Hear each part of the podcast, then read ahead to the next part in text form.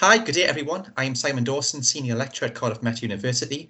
Welcome to my short interviews with industry specialists where I ask how they got into their field of work, the essential skills that they use on a daily basis and any advice they can offer students during their studies and when they graduate. Today I'm joined by Helen Wakeford, Quality Manager at Vivo Life. Helen, welcome and thank you for talking to me today.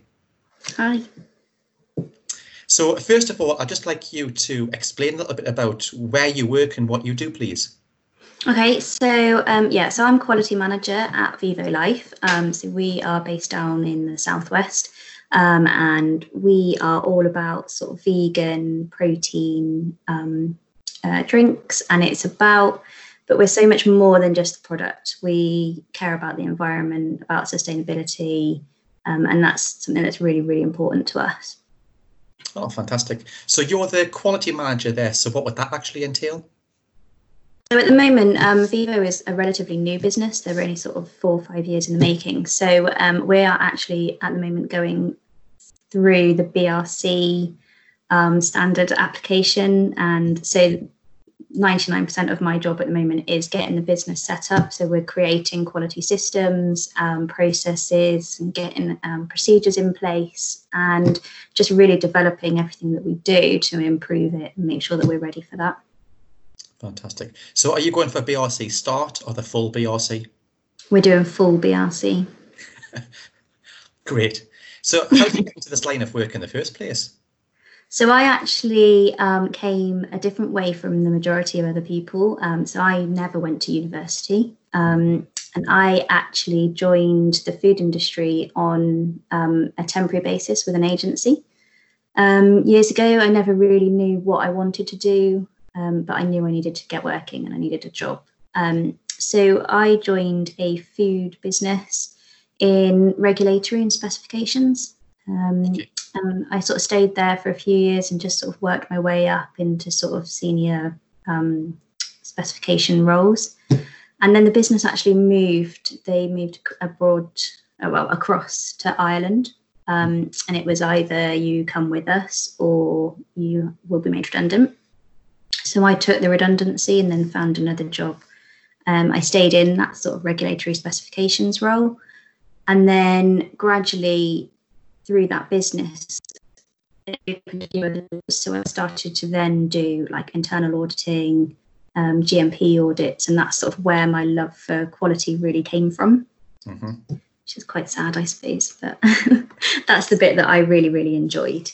Um, yes and I stayed with that business for about four years and I did a few different roles with them and ended up doing sort of quality management systems um, and, and really heavily focused on those audits. And then that's when the Vivo role came up mm-hmm. and the business just, you know, they're just a brilliant business to work for, but the role um, itself with the early stages of Vivo. That's how I sort of fell into that. And their main priority at the time was to get BRC. Um, and I sort of, I'm one of those who cut me in half. I bleed BRC through and through. So um, yes, it fitted well for both of us, I think. I see. So I see you've got the practitioner title, the PCQI. So yeah. could you explain what this means, please? Um, yeah, so this is something that I joined not actually that long ago, um, working with the CQI.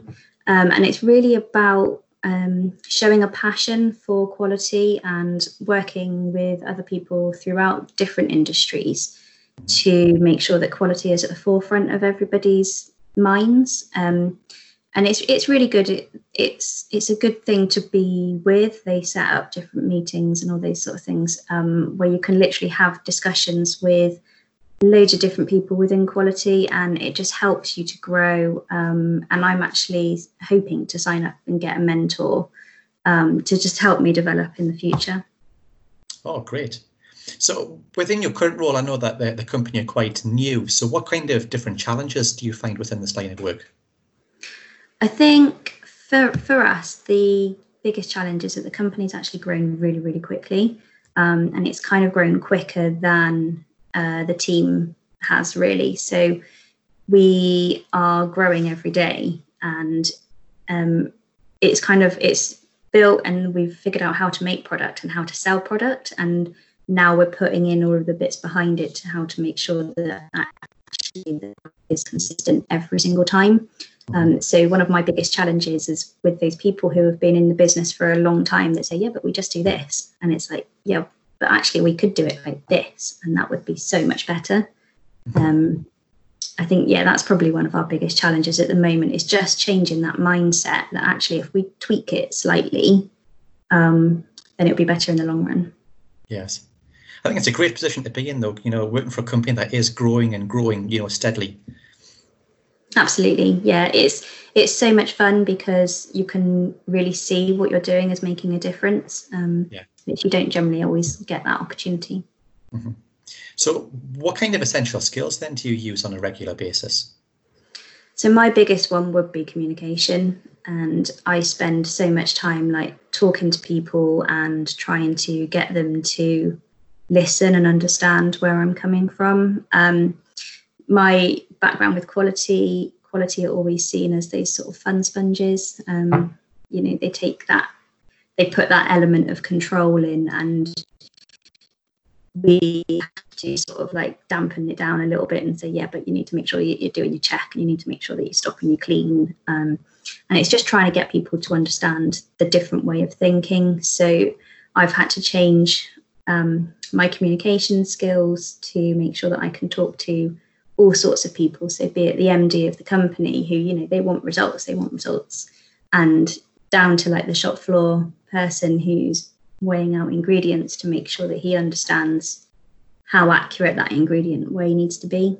Mm-hmm. I see.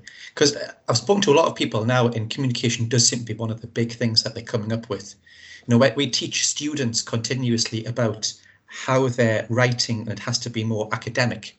Mm-hmm. And then once they leave university, they've then got to reverse it and be able to communicate that back to potentially shop floor workers. Yeah. Yeah, so one of my biggest things that I had to really learn was about explaining why um, rather than just sort of saying, you must do this. It's about, well, why do we need to do that? And to really get them to understand from their side of view rather than, well, it's just because Helen says I have to. And if I don't, she's going to come and shout at me. So, for, uh, for any uh, current students or graduates or those wanting to go into uh, the food industry, what kind of tips would you give them? You know that would that could help them along the way. You know things to do with maybe their CV or cover letters, mm-hmm. or just to get their foot in the door in the first place.